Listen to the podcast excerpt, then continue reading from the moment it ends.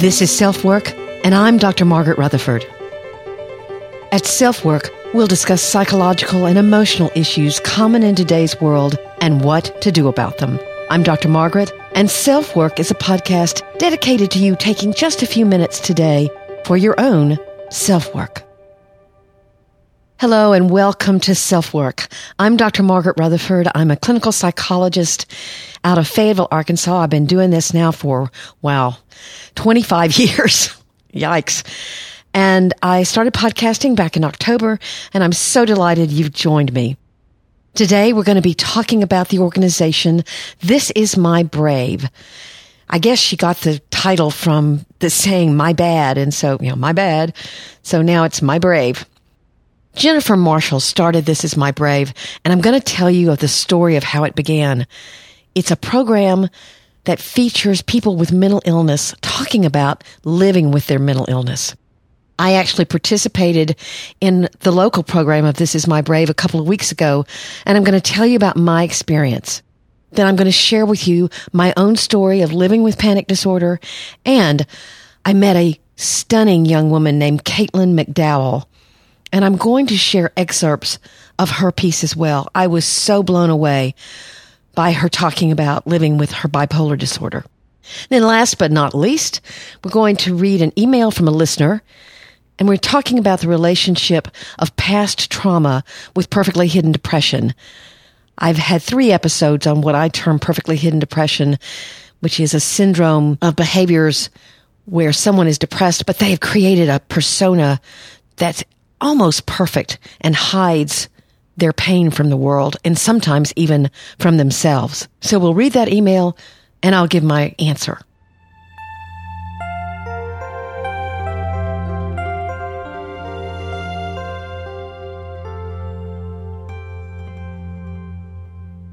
I first met Jennifer Marshall via the internet.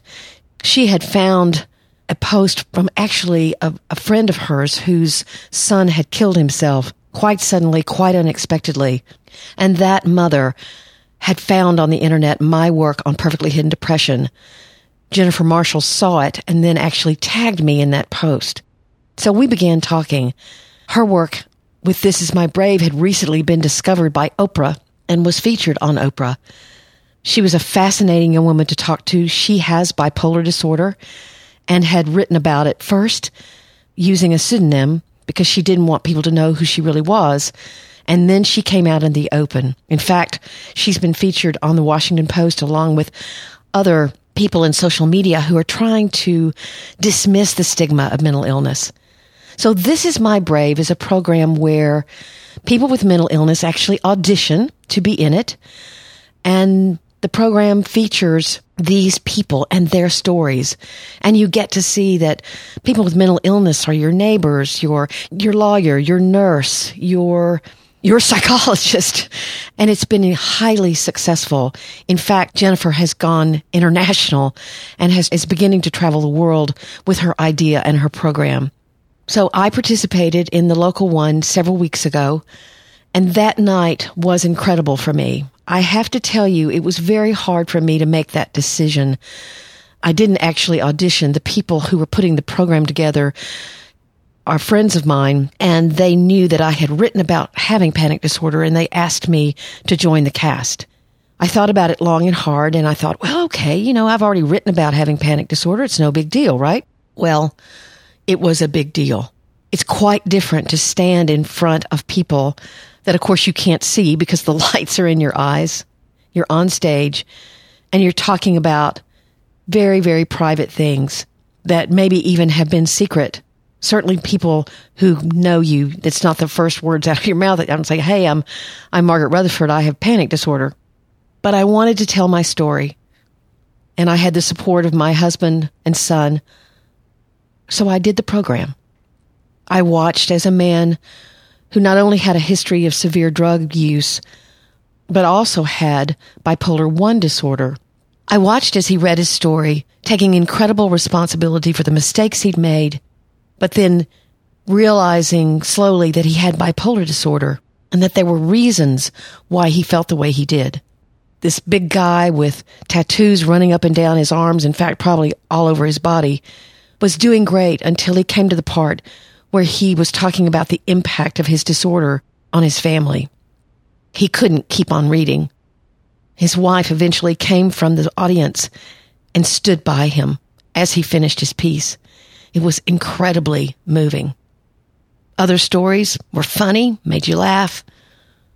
Other stories made you want to tear up. But the audience, who of course was probably mostly made up of family and friends of the people speaking, the audience was incredibly supportive. Even when there was a pause in the action, when someone got a little choked up and couldn't continue, there were calls from the audience, "You can do it." I will never forget that night. In fact, I get a little choked up myself thinking about it, as you might could have told from my voice. But today, I want to share with you my own piece first, and then, as I mentioned in the intro, I want to share some excerpts from a young woman's piece on her own bipolar disorder. 30 years ago, I was sitting in my psychiatrist's waiting room in Dallas on a hot, muggy afternoon. I'd said hello to his receptionist, Kathleen, who happened to be his wife. She was your quintessential version of a 1980s Texas woman. Coal black hair poofed up Barbie style, jangling bracelets that hung generously on her arms, and she wore sweet perfume that you smelled as soon as you walked in the door. Her smile was warm and kind, and I liked her. That particular day, she came out from behind the glass partition and sat down quite close to me. "Can I ask you something?" she whispered. "Of course, Kathleen, what is it?" "Now, you can't tell Raymond, my psychiatrist, that I've asked you this." Okay. And there was a pause. "What exactly is wrong with you?" She was right. Raymond would have killed her. I told her that I had panic attacks. She nodded her head and looked sort of sad. And off she went, back to her perch, quite happy with her newfound information. I also could have told her that I'd had anorexia in college, or that I'd become clinically depressed not long after my first marriage ended. What was plaguing me at that time of my life, however, was anxiety. It started when I was in my late 20s. I was working as a jingle singer by day, singing radio and TV commercials. By night, I sang jazz in various hotels and nightclubs. My personal life was chaotic, but I was doing my best to hide that from those who loved me. I'd gone home to sing at my local church, something I had done hundreds of times before. But as I took my first breath, my body started shaking, gently at first, and then violently. My heart was pounding, sweat was beginning to roll down my legs. Choir members around me held out their hands, afraid I was going to fall. I was mortified. I barely got through the song and left the church, frightened and confused. Yet it was several years afterward before I sought treatment. I didn't want to believe that I had a mental illness, so I tried to hide it from myself and certainly from others. For you see, when I'd been anorexic, I told myself I was just thin. When I'd become depressed, I'd rationalize that I'd made a terrible mistake and was simply unhappy. But anxiety was invading my life. Interestingly, I didn't mind so much the anxiety. It was the shaking. I hated that my anxiety, my vulnerability, showed. So I was in Raymond's office to get rid of it. I wanted it gone, out. I hated my panic. It embarrassed me. I never knew when it would emerge. Singing, performing, which all my life had been as natural as breathing in and out, had become frightening. Was beginning to seep into other situations, which now I know is called social anxiety. I felt at seemingly random times like I needed to run away from simple conversations due to a creeping trembling that I knew could grow to immense proportions. Many things changed over the years. Personally, I started making much better decisions, and I changed professions. Yet 30 years later, I still have anxiety. Perhaps if you've ever talked with me one-on-one, you may notice that I often lean against the wall or steady myself with a chair. That's my anxiety. You might see that at a party, I find something to do. I pick up plates or serve food. That's my anxiety. And even as I'm writing this, or with you today, talking about it, my heart is starting to race. My stomach feels jittery. I feel as if I've suddenly drunk a bunch of caffeine when all I've had is orange juice. That's my anxiety. Tonight, I debated strongly whether I would take the meds that keep my body calm. They're called beta blockers, and they work very effectively with performance anxiety. You would see me far differently, a bit like seeing Michael J. Fox without his meds for Parkinson's. But I decided my message was more important than the perhaps dramatic show that might go on if I was medication-less. I've seen therapists for my anxiety. I understand the source. Part of it is genetic, as my mother suffered with obsessive-compulsive disorder, and a paternal grandfather I never knew had panic attacks. I struggle with perfectionism, and there's an ever-critical voice I battle inside my head. I'm much better, but I'm not cured. In fact, 2 years ago, I experienced the worst panic attack of my entire life. This time, while driving on the highway. I'd never had panic driving before, and it was horribly frightening. It was as if I'd developed a new strain of my illness with no immunity to its devastation. It's been another hill to climb, another opportunity to learn and grow, because you see, it does no good to hate my panic. That's what I've learned. It's as much a part of me as whatever competence I have. It's me at my most raw. It's me at my most vulnerable. But it's me, whether I like it or not. So my message is this. If you love someone with mental illness, love them for all of who they are, both their vulnerability and their strength. If you have a mental illness, understand that it does not define you. If you suspect someone has a mental illness, reach out to them. Don't allow preconceptions to prevent you from asking questions and trying to understand. I have a mental illness. I'm not always in control of where my mind and heart can travel. But if I accept myself, I can learn to lean into that vulnerability. I still struggle with body image, but I'm not anorexic. I get down from time to time, but I'm not depressed. My anxiety, we remain on a journey together. So that's my story. I have to tell you that I did not get through it completely without emotion, and the audience, as I said before, was incredibly supportive.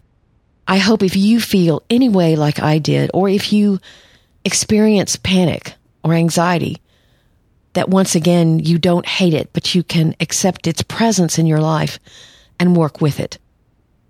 Prior to reading that night, we, of course, had rehearsals, and I met a young woman named Caitlin McDowell one day. I knew as soon as she began reading that her work was going to be important to hear. I contacted her after the performance. In fact, we had sort of a mutual admiration society going on, and I asked her if I could read her piece. I will interview her when I get set up for interviews. That won't be too far in the future, but I thought her story is different from mine, and that this audience might really benefit from hearing it. So I was delighted when she gave me permission to do so. Now you can read her work yourself on her website at www.caitlinvmcdowell.com. That's CAITLINVMCDOWELL. If you want to read more of what she's written. March 7th will always be a big day for me, a second birthday in a way. On March 7th, 2016, I was born again. It's only fitting that my mother was the one who ushered me in. I'd been up all night, staring at the ceiling with a continuous stream of tears running from my tired eyes. I was tired, not only from the day or sleepless night, but the 5 years I'd been crying, fighting, and wishing I was dead. For over the past 5 years, I'd found myself in over 20 different countries, 5 different states, 5 different jobs, countless relationships, 15 different medications, 1 previous treatment facility, enough tears to fill an ocean, enough booze to do the same, and countless pleas for death. Nothing could soothe the torment I felt. I was on the run all the time. I was running from my misery, greeting it in each place, not knowing it was me I was running from. I watched the clock and waited till a decent hour to call my mom. 5:30 a.m. felt like the appropriate hour to scare the shit out of one's mom. Are you up? As I saw the three little dots enclosed in a bubble pop up on my screen, I was immediately filled with relief and tremendous anxiety. Here we go, I thought. No turning back after this. Yes, are you okay? She said. I need help. She immediately called, and through gasps of air, I told her that I couldn't do it anymore and that I didn't want to. The next couple of hours were a whirlwind of intense tears, apologies, pleas for peace and rescue. I laid in my parents' bed, sobbing, as my mom scrolled on her iPad for a refuge. It was strange for me, for my mom to see me this way. I knew she knew I was sad, but I never let her see the extent. I was her sunshine, her smile. She knew I had been gone for quite some time, but no one knew how to help. Only I could save myself. I found a place, she said. Let's go. You're going to be okay, my Kate. I promise. I believed her. I was in that treatment facility for 3 weeks, though I wanted to stay forever. It was my church, my haven. I was understood there. My demons were welcomed as keynote speakers. I was accepted, and I felt human for the first time in years. I felt like a somebody with a story that maybe wasn't tragic, but possibly valuable. It was where I met myself again, and I actually liked her. Then before I knew it, it was time to leave, and there I went, back into the world, back to my life, back to work, and back to myself. To me, human strength is recreating yourself in the rubble of life you once hoped or attempted to click your heels out of. One of the most difficult realizations of an experience such as this is that not much changes. You still have the depression, obsessions, mood swings, and unmanageable emotions. The same vices still beckon like a siren. People expect the same things of you, hold the same standard, and treat you as you were before.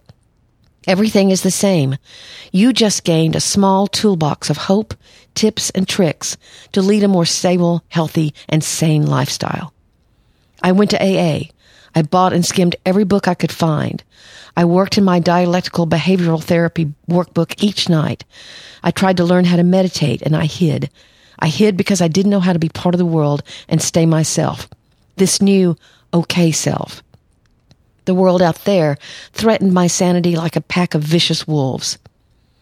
My 25th birthday was the day I decided to rejoin the world. My best friend, who had carried, dragged, and stood by me every day since we were 18, welcomed me back into the world with a cupcake, a single candle, and other small items that stood as a welcoming banner. I must say that amidst these grisly years, there were so many beautiful gifts. Amidst all the darkness, there was always an equal amount of light to guide me forward. For me, this was most often in the form of other humans, who, in my opinion, are extensions of God. When I left home for college, I met my best friend.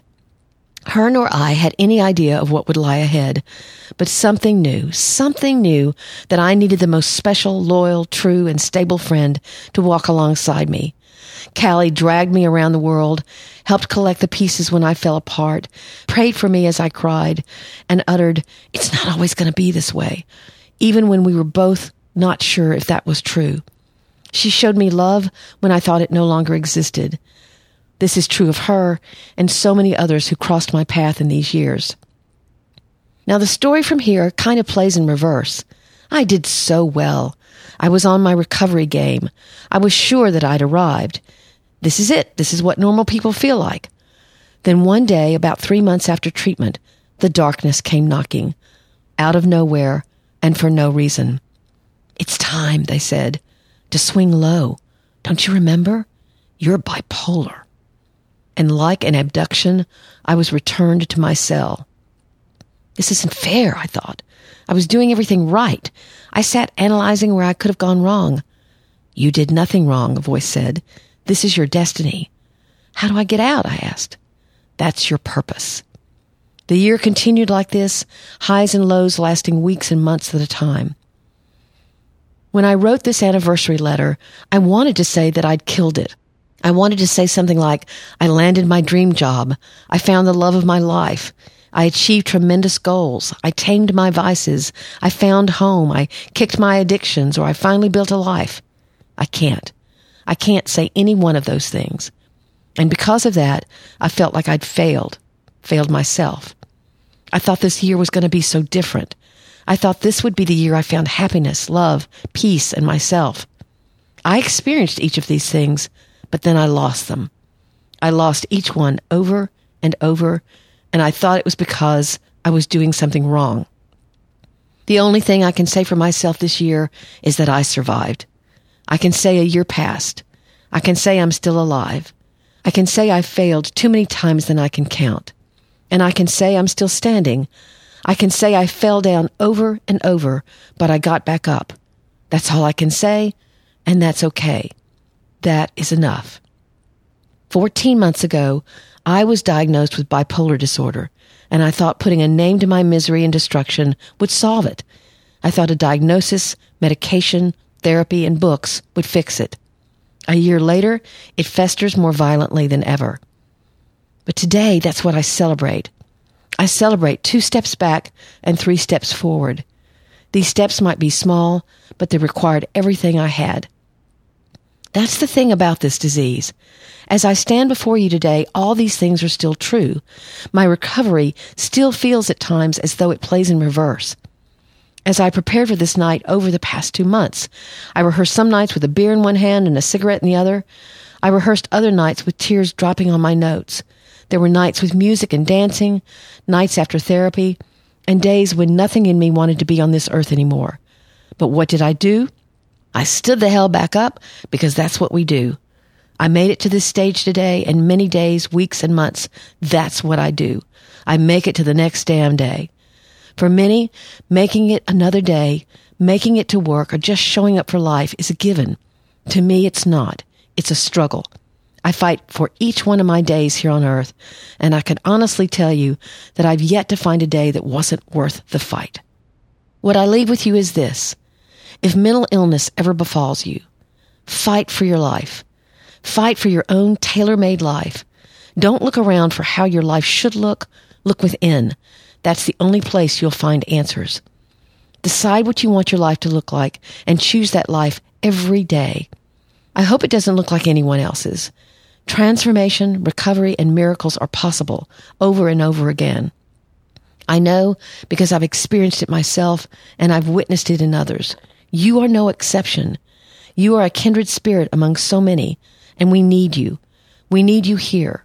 Please stay, please fight, and please keep going. Fight for your life. In the words of Maya Angelou, pick up the battle. Take it up. This is your life. This is your world. You make your own choices. You can decide life isn't worth living, but that would be the worst thing you could do. How do you know? So far, try it. See it. So pick it up. Pick up the battle and make it a better world, right where you are. It can be better, and it must be better. It's up to us. And Caitlin continues, it's up to you. We need you here. Please stay, please fight, and please keep going. Wow, reading that over again makes me remember how I felt hearing it for the first time. And I hope that her words mean something to you and speak to you as well. Again, her name is Caitlin McDowell, and you can find her at www.caitlinvmcdowell.com. So if you have a This Is My Brave program in your area, please go support the people who are getting up and telling you what their own journey with mental illness is all about. And if you have mental illness yourself, or you suspect that you might, seek treatment, seek help. Both of our stories talk about really the management of mental illness, and that's what a lot of people with mental illness have. They have to manage it, but it's very doable. And if it's you or someone you love, you can find the courage to do it too.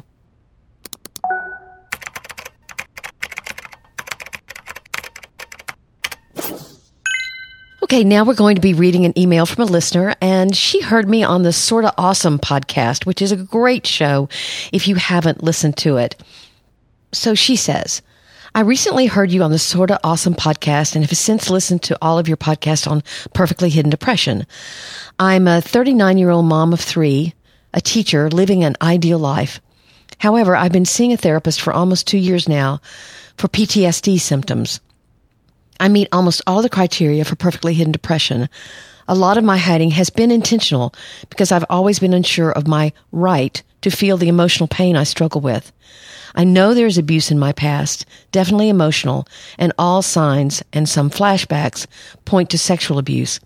But I have so little clarity on that, I haven't been able to trust myself long enough to heal.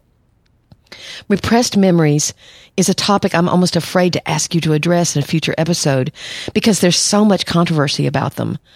But it has been a major theme in my life as I remember so little from my childhood.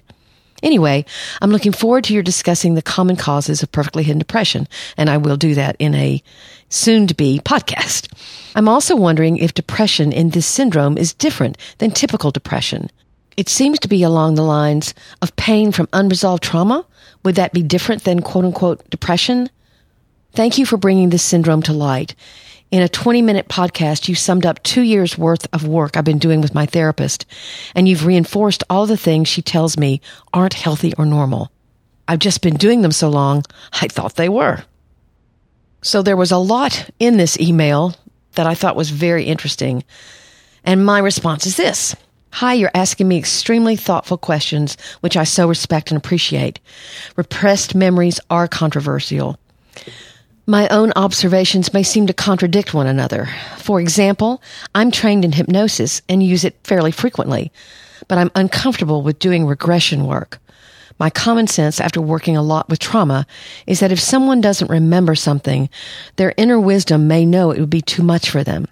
On the other hand, I've also been trained in EMDR, which is eye movement desensitization and reprocessing.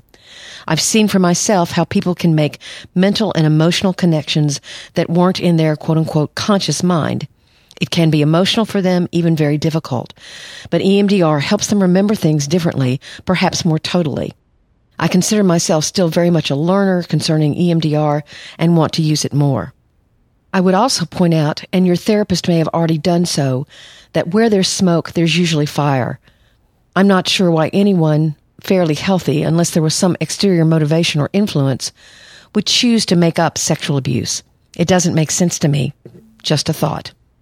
In fact, I have a woman as a patient right now who also has these vague experiences, mostly body sensations and difficulties when trying to be intimate with her husband, that certainly suggests that she's been sexually abused, but she's really struggling with the idea of letting that be in her history. So one wonders, are the memories not becoming more clear because of the shame involved, or do they not exist? Certainly in my patient's case, I believe they exist. But back to my answer to her question. As far as your question about the depression part of perfectly hidden depression, the people I've interviewed have shared that their depression is very real. It's simply highly compartmentalized. They can feel suicidal, they can feel hopeless and despairing, and loneliness is one of the chief problems. And it definitely can be connected with unresolved trauma. That's very definite. I'm still gathering info from everyone I come into contact with about perfectly hidden depression, how they experience it, what made them identify with my criteria, how they might feel differently than what I'm actually describing. So you're welcome, but you've also helped me by asking these questions. I hope you'll keep listening.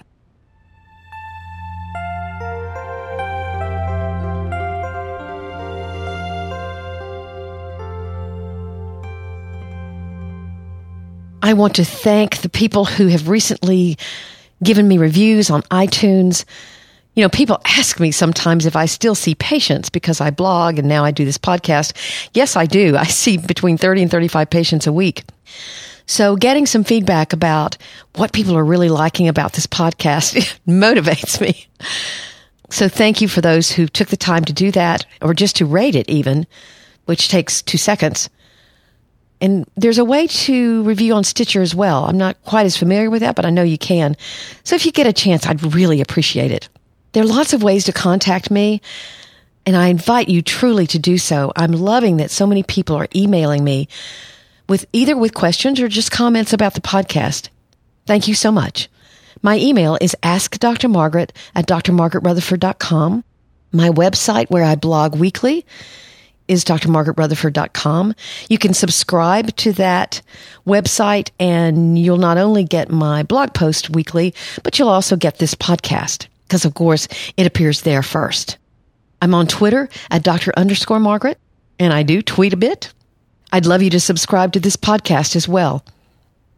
And I do have something I'm really excited about. It's a little gift book that I put together with my words, and I worked with two photographers whose work I think is very evocative of what I wanted my words to mean. The book is called Marriage is Not for Chickens, and it's a little slim book. It literally would take you 5 minutes to read, but it's meant to be a gift to your spouse, to someone getting engaged, someone getting married, for an anniversary. It's under $10, and it's available on Amazon. Marriage is not for chickens, and boy, is that ever the truth. So thank you for listening. I look forward to talking with you next time. This is Dr. Margaret, and you've been listening to Self Work.